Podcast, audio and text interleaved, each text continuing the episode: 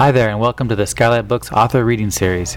You can find out about this and all of our other author events at skylightbooks.com, where you can also browse our inventory as well as order books online. You can also follow us on Twitter or even be our friend at Facebook. If you would like to talk to a real person, we can be reached at 323-660-1175. Thanks for listening and enjoy. We're very happy to have this event, and to kick it off, ladies and gentlemen, please welcome Julia Stein. You can hear me. I'd like to welcome you all to this reading of the first anthology ever of Triangle Fire poetry. It's called Walking Through a River of Fire, 100 Years of Triangle Fire Poetry. And I'd like to tell you how the book came about.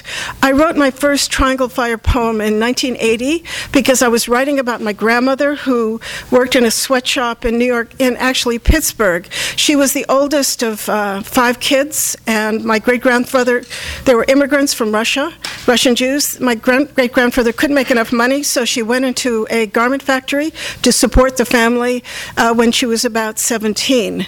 And she worked there for, I guess, about 10 years. I wanted to honor her and her generation for their hard work, their courage, and they always had a vision for social justice. So I wrote these poems, and I got to know other poets who were writing these poems. And there were two literary critics who wrote about us, Janet Zandy and Karen Kosivik. And last August, or really July, I was in San Francisco to take part in the San Francisco Labor Fest. And that Labor Fest has 82 events, you know, pro-labor events every July. And it's an amazing festival. And the main organizer of the festival, Steve Zeltzer, suggested I do this anthology. And I thought about it and came back and I said, I thought about it. And I first did a bibliography of Triangle Fire literature. And I found it not only is there poetry, there's novels, there's plays.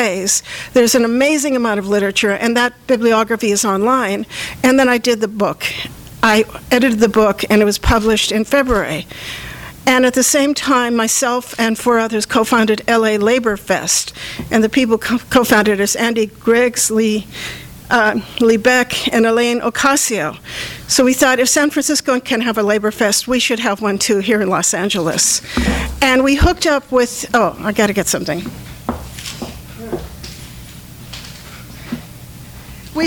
We hooked up with the, remember the Triangle Coalition, which was, actually Steve and I hooked up with them in August. And this is their sort of national newspaper listing all the events they're having in multiple cities. I think they're having Triangle Fire events this spring in over 17 cities. You can see them, and probably 70, 80, 90 events. It's hard to keep track of how many events they're having. And we have a series, LA Labor Fest, of five events, and our major event is another flyer. It's going to be at the Echo Park Methodist Church next Friday, and it's going to be a benefit for the Los Angeles Garment Center. We have the largest garment industry in the country. So you can tell your friends about this or come. There'll be music and poetry and speakers. And it will be a benefit and nobody will be turned away. So that's a little back history. What I did with the poems is I organized them like a play, which tells the story of the Triangle Fire chronologically, from its beginning to its end. And I have three other people to read the poems with me, and I'll introduce the poems, and I'll introduce the poets, and I'll introduce the people who'll be reading them. The first poet is Chris Llewellyn. She wrote a book of poetry called Fragment from the Fire, which won the Whitman Award. It's one of the two major important awards, national awards, for her first book of poetry in Los Angeles. She's also reading her poetry at the Library of Congress in March 25th at the centennial of the Triangle Fire. And she brought this book to the Library of Congress. Within weeks of its publication, she donated a couple copies. Reading her poem will be Elaine Ocasio. Elaine is a performer. She has written, she's a writer performance whose show All I Ever Wanted premiered at the Santa Monica Playhouse in November 2009. She has written a second show about the Triangle Fire, which she premiered 2 weeks ago in San Francisco. Could you please welcome Elaine Ocasio?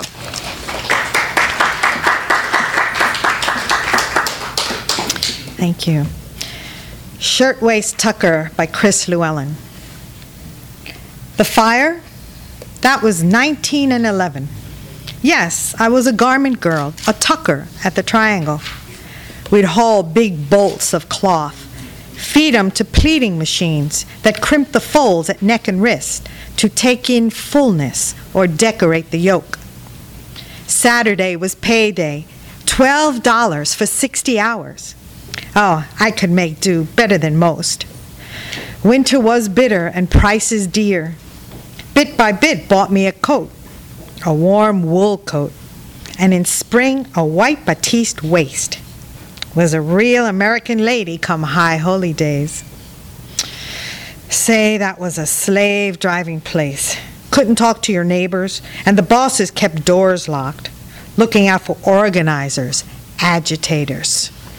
That afternoon, I was close by the cutting table, spied a little snake of smoke, so I say to the manager, "Mr. Bernstein, I see smoke."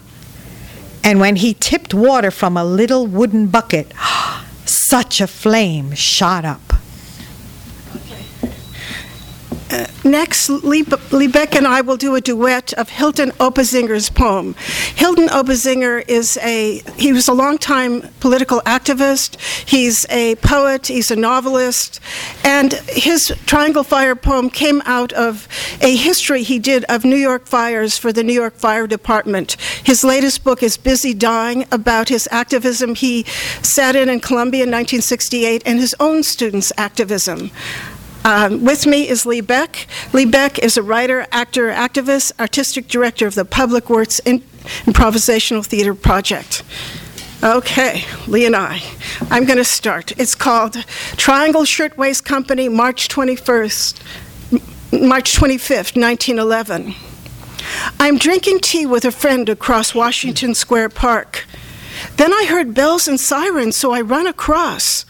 Smoke pours out of the top floor of the Ash Building. Oh, God, it's Triangle Shirtwaist. Only yesterday they throw me out. I work there and organize, and the bosses find out. So Morris Goldfarb comes and tells me, "Pack your things and get out." Out the windows, cotton bundles fall with tails of smoke. I think they must be tossing out the burning cuttings. Then a bundle unfurls like a flag. It's a black skirt with a girl, and she hits the sidewalk with such force. She smashes through the deadlights into the cellar vault. They're jumping.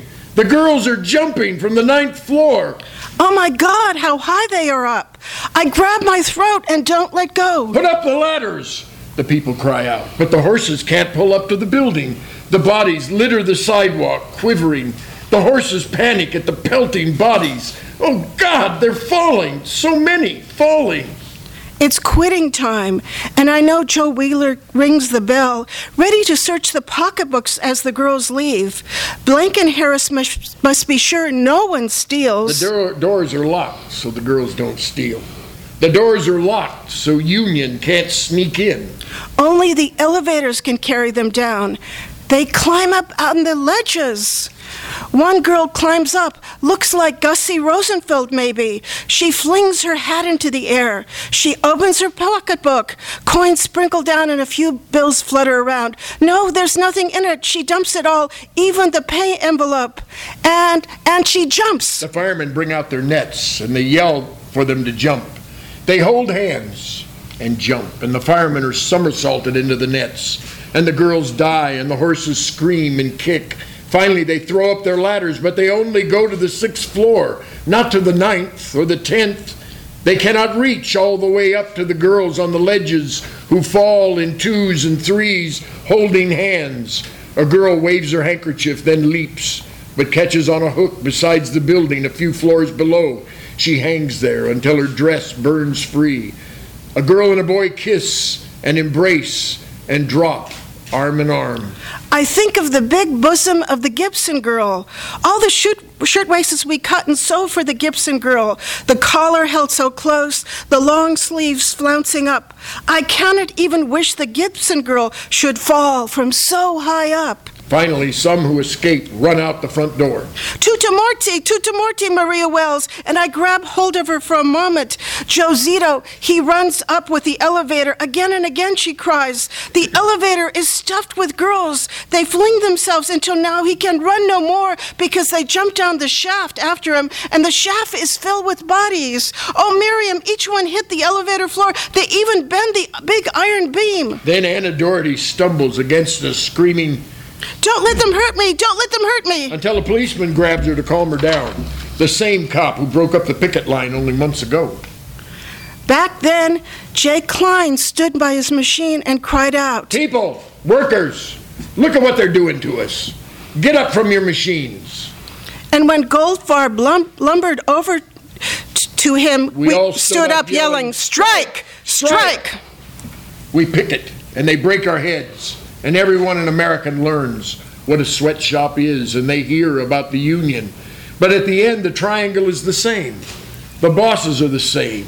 And even though the professor across the street at NYU says he sees unsafe conditions from his window every day, they lock the doors, the cuttings pile up, and the sewing machines drip oil, until now the professor from NYU stretches a ladder across the alley to the roof so some of the girls can climb through the smoke before the books in the library bursts into flames. The crowd is howling at the girls holding on to the ledges. It's quitting time, and the sun is dropping behind the smoke. But we stay and stare, and not thinking, reach up with our hands. I know at home, my papa welcomes the end of the Sabbath, chants Havodalah to separate the rest of the week, and he sprinkles the wine on a platter and sets a match to it. And the quick flame marks the end, the dividing line. Now the girls in flames plunge to the sidewalk. Celia Weintraub, Rose Glantz, Julia Aberstein, Lucia Maltese, or Circa Brenham. They are the ones who draw the line between those who work and those who own the value of it. Very soon the fire is out, maybe 15 minutes. The crowd grows as the news spreads. Then the survivors and the relatives and the friends all at once lunge for the building. The fire chief comes down and talks to reporters. In the drifting smoke, I saw bodies burned to bare bone, skeletons bending over sewing machines. The fire itself was brought swiftly under control. It was not difficult to extinguish from a professional point of view. Only the furniture, the dress goods, and the employees were destroyed. The crowd does not howl, but is silent. As it rushes the building again, the cops beat back the crowd with their clubs. The ladders of the firemen only reached the 6th floor, but the garment factory stretched to the 9th, 10th, and beyond, with thousands of workers high up in the sky who every day climb into elevators to float above the streets. An endless supply sucked out from Odessa and Sicily and shot into the sky. When Europe is dry, lands I cannot imagine will float high above the pavement on the 9th and 10th floors, while their greenhorn fathers like mine will say, "At least in America, they don't let you burn." Max Hotho the cutter comes up to me in the crowd with smoke all over his face. He got his pay and rushed out the door, the one door open. Then he saw flames and raced back to save his sister, but was swept down the stairs. Now his sister lies out on the pavement, and he grabs my shoulder to ask if he can borrow some money. His pay is burned up on the stairway. He wants to buy a gun. He will shoot Max Blake and Iris Harris, the bosses, to avenge the death of his sister. He is innocent enough for a murderer. I, too, would like to kill the bosses. Each day our fingers are stabbed with needles, while the bosses sell blouses as if the blood is invisible on the crisp white Gibson girl. Now they push us out of the windows. Now more of us are ready to kill. Every day they cheat us and they don't let us breathe. And Goldfarb comes to your bench ready to hit. Every day we get a mind to undo the old, to kill all that kills. All that we do does not go around in circles. It is not always the same, no. Even if we burn up, it's not always the same. What we make with our pain spirals up story by story until the factories in the sky become the thrones of all creation and the dividing line between our labor and ourselves is killed. The dead girls will then be living in us, and the living bosses will walk around dead. I think all this, but can't say it to Max Hopeville, the cutter. These are not words, but girls falling. I grab my throat and don't let go. Thank you.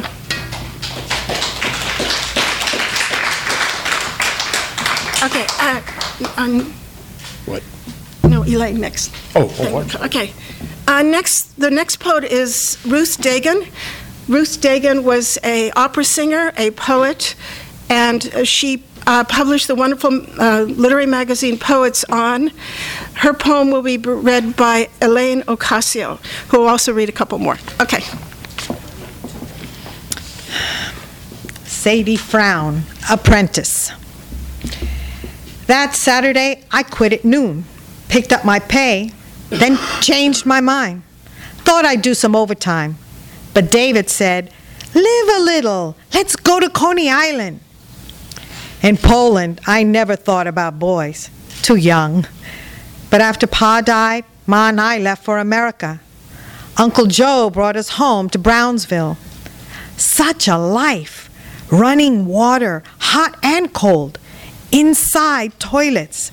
Clawed bathtub in the kitchen, big enough for all the kids. Got a job and a room nearby, real cheap. I'm up early, get ready, and go to work. Factory opens up at 7. We get our stint and begin. Everyone hurries. A needle drives through a nail, splintering a bone.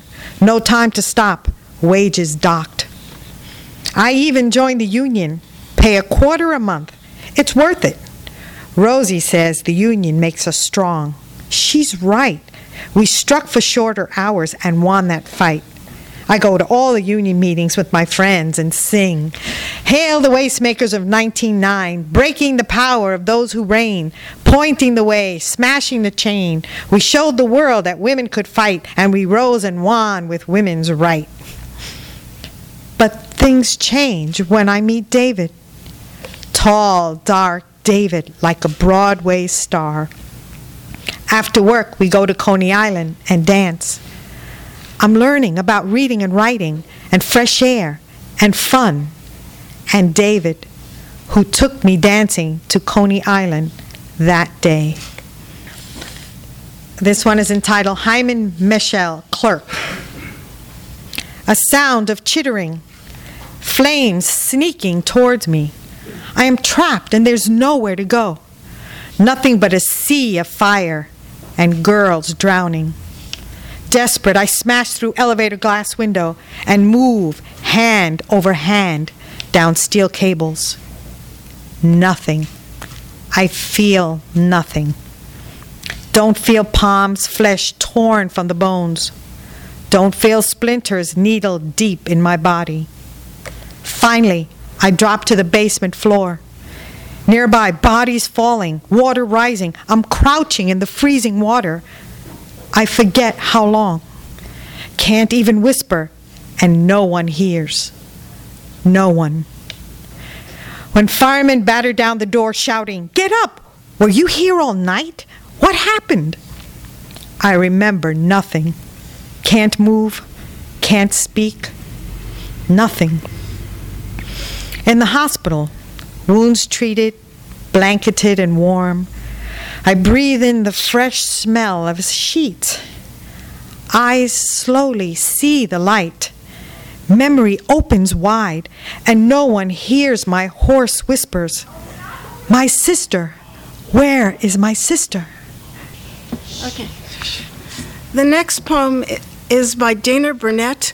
Dana Burnett was a reporter for the New York Sun from 1911 to 1918. He published a book of poetry with Harper Brothers in 1915, so this is a 1915 poem about what he experienced at that time. And Lee will read it. It's called Ballad of Dead Girls by Dana Burnett. Scarce had they brought the bodies down across the withered floor that Max Rogowski thundered at the district leader's door. Scarce had the white-lipped mothers come to search the fearful noon than Max stood shivering in Tom McTodd's saloon. In Tom McTodd's saloon he stood beside the silver bar where any honest lad may stand and sell his vote at par. 10 years I've paid the system tax. The words fell, quivering, raw. And now I want the thing I bought, protection from the law. The leader smiled, a twisted smile. Your doors were locked, he said. You've overstepped the limit, Max. 100 women, dead. Then Max Rogowski gripped the bar and shivered where he stood. You listen now to me, he cried, like business fellers should. I've paid for all my 100 dead. I've paid. I've paid. I've paid. I've paid, all right. His ragged laughter rang and died, for he was sore afraid. I've paid for Wooden Hall and Stair. I've paid to strain my floors. I've paid for rotten fire escapes, for all my bolted doors. Your fat inspectors came and came. I crossed their hands with gold. And now I want the thing I bought, the thing the system sold. The district leader filled a glass with whiskey from the bar, the little silver counter where he bought men's souls at par. And well he knew that he must give the thing that he had sold, else men should doubt the system's word, keep back the system's gold. The whiskey burned beneath his tongue. 100 women dead. And I guess the boss can fix it up. Go home and hide, he said. All day they brought the bodies down from Max Rogowski's place. And oh, the fearful touch of flame on hand and breast and face. All day the white-lipped mothers came to search the sheeted dead, and horror strode the blackened walls where death had walked in red. But Max Rogowski did not weep. He knew that tears were vain. He paid the system's price and lived to lock his doors again.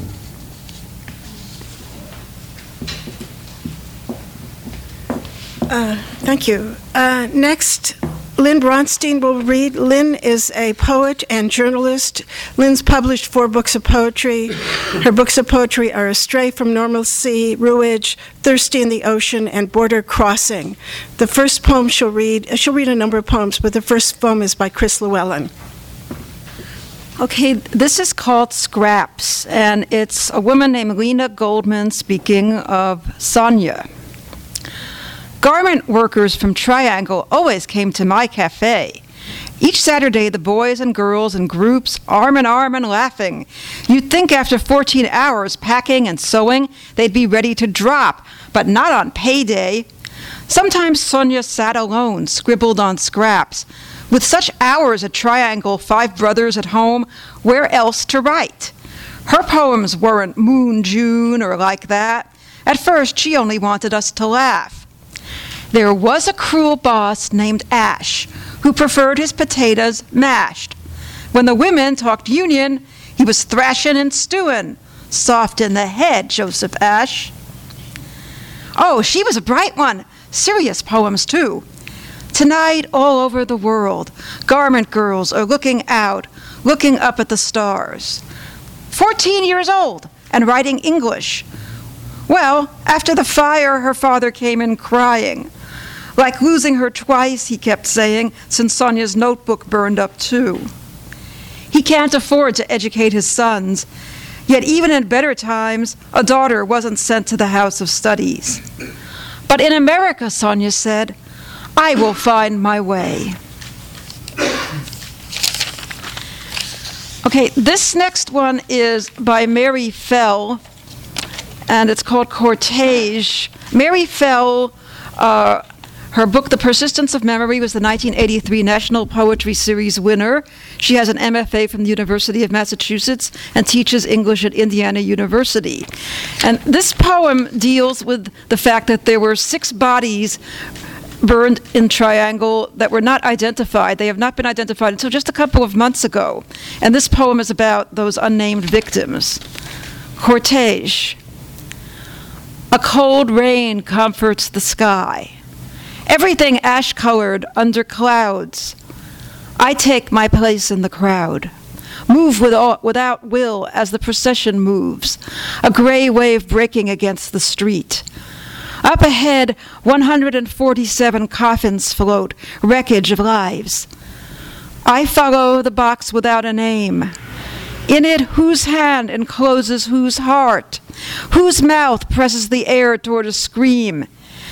She is no one, the one I claim as sister. When the familiar is tagged and taken away, she remains. I do not mourn her. I mourn no one. I do not praise her. No one is left to praise.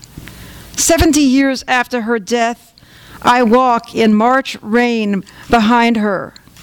She travels before me into the dark. Okay, and there's another poem here. Where is it? Yeah. This is by Chris Llewellyn again, and it's called I Am Appalled. New York Governor Dix. The police commissioner points to the mayor, who gripes at the governor, I am appalled, who sets on the state labor commissioner, who blames the national fire underwriters, who turn on the fire commissioner, who cites the city beautiful for finding fire escapes ugly, who then faults the architects, who place it on tenement housing, who says failure of the health department, who then proclaim conspiracy between the utility companies and the police commissioner. Okay.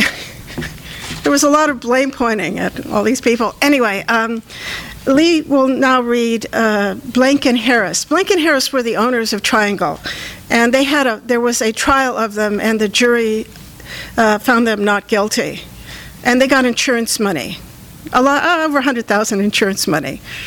Anyway, Lee, Blank and Harris, the bosses. By Ruth Daigon. We can't lift our heads, can't look anyone in the eye. They turn their backs and mutter, murderers, landslide. This is America. We do what everybody does. And if we close the factory, what'll happen to these greenhorns? If not for us, they'll starve. Who'll pay rent? Buy food? Feed children? Yes, the children. We had a space corner for them, close by their mothers, so the women wouldn't worry that the kids are running wild, and the babies, who care for them? If the kid trimmed threads from shirt waist, it's an easy job, keeps them busy, makes them feel important. We invent a little game of hide and seek, a little fun in case inspectors come. Kids jump into deep cases, pull blouses down, hide under them until someone yells, home free. Kids love the game, even mothers smile. When workers put in overtime, we give them apple pie for supper. Can't afford extra wages. All our profits go. But we're not like the bosses who treat their girls just like the machinery. Believe me, we hear them say, let them burn. They're a lot of cattle anyway. They should have tried those guys instead. Inspectors okayed our factory just a few months ago, signed all the papers, everything legal. What started it? A match or a cigarette tossed in a bin, an act of God. The court decided. No one's to blame. The insurance company made good our claim. We even offered something to the families of the dead, although the jury said, not guilty. We care about our girls. Sure, we yelled at them, just like we yell at our own kids. It's natural, like fathers do. Instead of working, better they should gab and gossip about diamond rings, weddings, and stuff themselves with chocolate cakes. Not on our time. We run a factory, not a social club. If we don't make a profit, well, we're out of business. So are they. A day's pay for a full day's work. Not a second wasted. No one's late or they're docked. Man, this is America. Okay. We have two more. Rosie Schneiderman, union organizer, was one of the great union organizers of the garment industry. And she was really the voice of these garment workers as they fought for safety conditions for the next 5 years. And Lee will read Rosie Schneiderman, union organizer. I'm sorry, Lynn. Sorry about that. Okay. Rose Schneiderman, union organizer. The Saturday my sisters worked overtime, a chance to make more money. It was always money. 10 minutes before quitting, just 10 minutes. But fire won't wait. It does what it knows best. And in 20 minutes, it was all over. 20 minutes. Please, I can't talk about it anymore. If we'd only won the strike, safer working conditions, open doors, more breathing space, this would never happen. Miriam, Tessie, Lily, Ida, Rosie, Bessie, Sarah, you would still be here. Remember when we laid down our scissors and marched out singing the Marseillaise after picket duty? We drank coffee, sat around telling stories. No one really listened. We'd heard them all before. Besides, we had our own to tell. My family ran from a Russian pogrom to this golden land, where I went to school until I was 9. When Pa died, I stayed home to help. No more school. Later, old enough to work with all the mention. Got a job making caps, piecework, 3.5 cents to 10 cents a dozen. Working hard could get us $5 a week. Bosses called me red, a socialist, maybe. But I'm not afraid to tell them. Why the locked doors? What's your worry? A few seconds lost if we had to use the toilet. Get a breath of air, say a word to a friend. They used to shake their fingers, waving at us. If one of my girls filches even 10 cents worth of shirtwaist cloth, she's liable for arrest and a prison term, and that means you. Mr. Blank and Mr. Harris, what's the fine for filching lives? Okay. Yeah, Ruth Daigon, that's Ruth Daigon. She's a marvelous poet. Her book is Payday at the Triangle. I will try to get Skylight to order it. She unfortunately died last year. Okay, this is my poem. It's the last poem I read it. We have some books up front, and we'll sign it if you want. And we'll hang out for a while if you want to talk about Triangle. And we hope you go to more Triangle events. And when's the HBO film? There's going to be HBO film, I think the 21st. Okay. I was not interested in writing. I thought it was a great poem about Rosie Schneiderman. I was more interested in a woman who didn't become famous but was a union activist.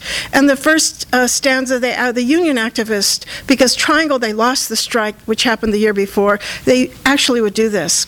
We union girls every Saturday walked to the Ash Building, yelled up to the 8th, 9th, and 10th floors, "So long into victory is yours!"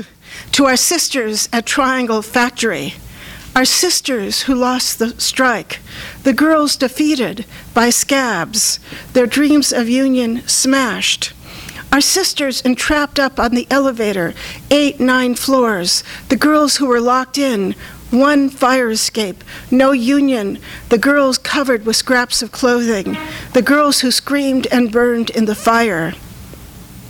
After the terrible fire, I walked numbly in the April rain into the funeral march crowd that overflowed Washington Square. My sorrow was enough to flood all of Fifth Avenue.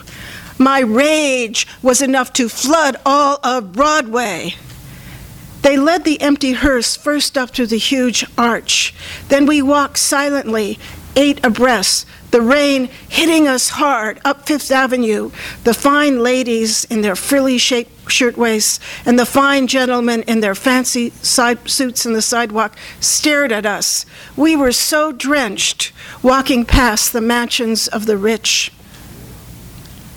We hissed and screamed from the floor, the galleries packed with my brothers and sisters of the dead at the Metropolitan Opera House Memorial Meeting.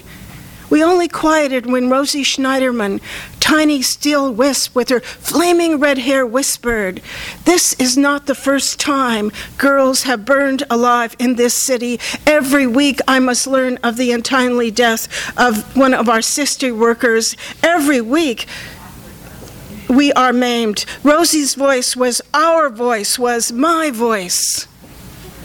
We followed Rosie across the Lower East Side, hoisting her up to speak. Rosie, with her flaming red hair at the street meetings, told us the governor ignited a commission to investigate. All those meetings for 5 years, she gave us hope, telling us the commissioners crawled through the tiny hole in the wall to the steep iron ladder covered with ice. The factory's only fire escape. Visited canneries where 5-year-olds snipped beans, 7-year-olds shelled peas. We saw machinery that scalped women, cut men's arms off. We followed her. 5 years. I was one of Rosie's girls who helped leaflet for her meetings every noon and evening, telling our sisters and brothers the legislature passed, the governor signed laws making it safe to work. We walked the streets, leafleting our people in the factories and the stores, telling them to speak up, until the sprinklers were installed.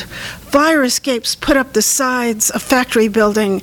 The doors to the factories were unlocked. My sorrow lessened. Still, March 25th, every year, I take a bunch of daisies to Evergreen Cemetery and lay it on the grave of a Triangle girl. Thank you very much, and God bless you.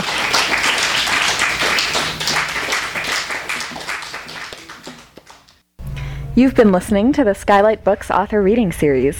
Don't forget that you can check out this and all of our other great podcasts at www.skylightbooks.com.